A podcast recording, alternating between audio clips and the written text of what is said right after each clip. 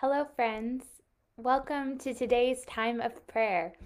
My name is Hannah Sachs, and I'm the Director of Creative Ministries here at First Church. If you haven't yet joined us for um, this weekly or daily time of prayer, um, let me just ask that you go ahead and follow our custom of putting your name in the comments below so that we know who's praying with us. And you can add any personal prayer requests that you might like to share in those comments as well. And all those watching and the staff here at First Church will be sure to lift up those requests through the coming days. So now I would like to invite you to just take a moment and breathe deeply. Make wherever you are a sacred space in this moment. Feel your feet on the ground. Feel your spirit settling within you. And try to quiet your mind the to do list can wait. Prayer has, many have said that prayer is simply, you know, a response to the invitation of God's presence that is already with us. So as you breathe deeply, I might ask that you just try to become aware of God's presence with you already in this moment. Today, I would like us to specifically lift up some prayers for people who are working in healthcare Healthcare workers are always folks on the front lines, and yet in this time, many of them are especially in harm's way and working really long hours to care for public health. So please join me using a prayer that was written by Kate Williams, blessing healthcare workers in the time of this pandemic. Blessed are the ones who cannot be isolated Blessed are the doctors, nurses, chaplains, hospital staff.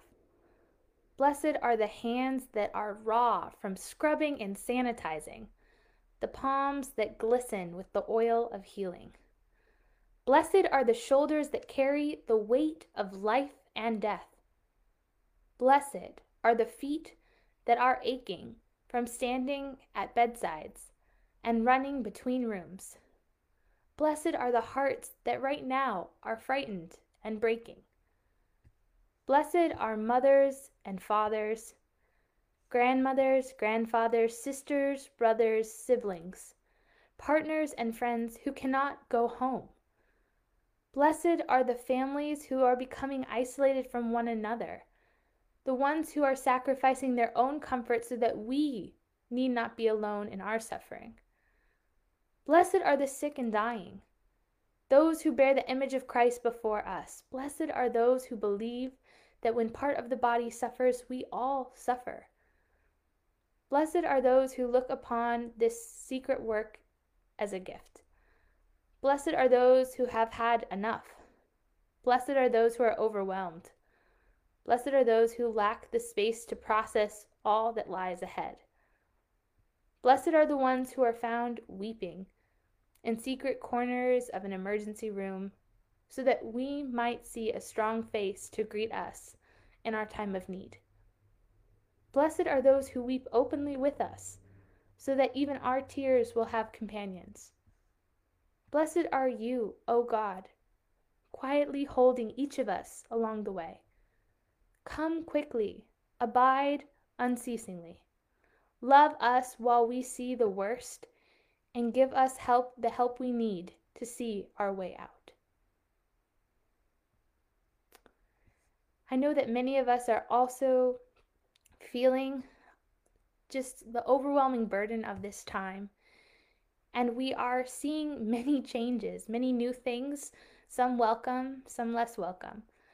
So, as we move into a more personal time of prayer, I also want us to lift up these concerns to God, the ways that we are struggling for newness in our own lives.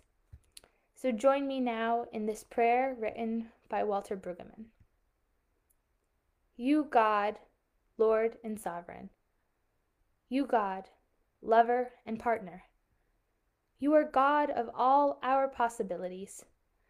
You preside over all our comings and goings all our wealth and all our poverty, all our sickness, all our health, our, all our despair and all our hope. All our living and all our dying. And we are grateful, God. You are God of all our impossibilities.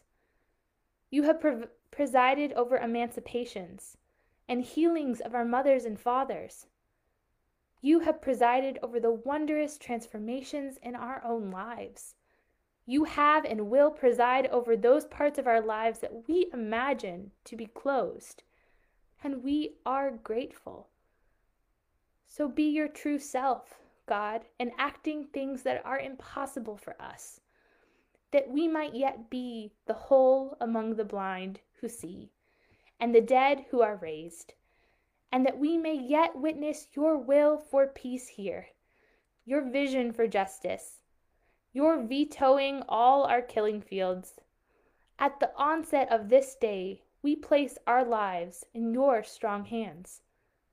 Before the end of this day, do newness among us in the very places where we are tired in fear, where we are exhausted in guilt, where we are spent in anxiety.